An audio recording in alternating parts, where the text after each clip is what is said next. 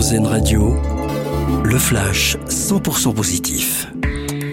Bonjour à tous, c'est un pas de plus vers la lutte contre le réchauffement climatique dans l'ensemble. Le Parlement européen a voté hier soir à Strasbourg le projet de réglementation qui va mettre fin à la vente des véhicules neufs à moteur thermique.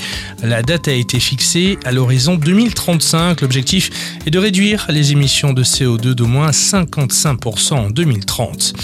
Même s'il n'a pas battu son adversaire du soir hier soir en Ligue des Champions, le PSG peut se targuer d'avoir battu un record. Warren Zahir Emery est devenu le plus jeune joueur de l'histoire à débuter un match à élimination directe dans la compétition.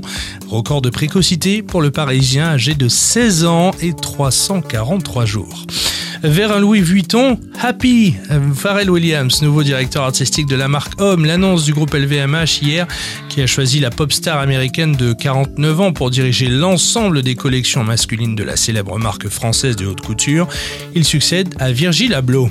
Les Français remontent dans l'estime des Américains, c'est ce qui ressort d'un sondage IFOP outre-Atlantique, 73% d'opinion favorable contre 39 en 2007, une amélioration notamment due à la série Emily in Paris diffusée sur Netflix.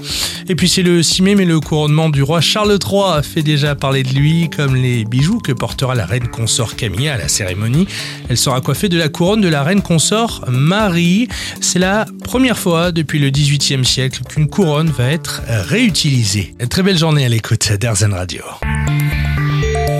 C'était votre flash info 100% positif sur RZN Radio.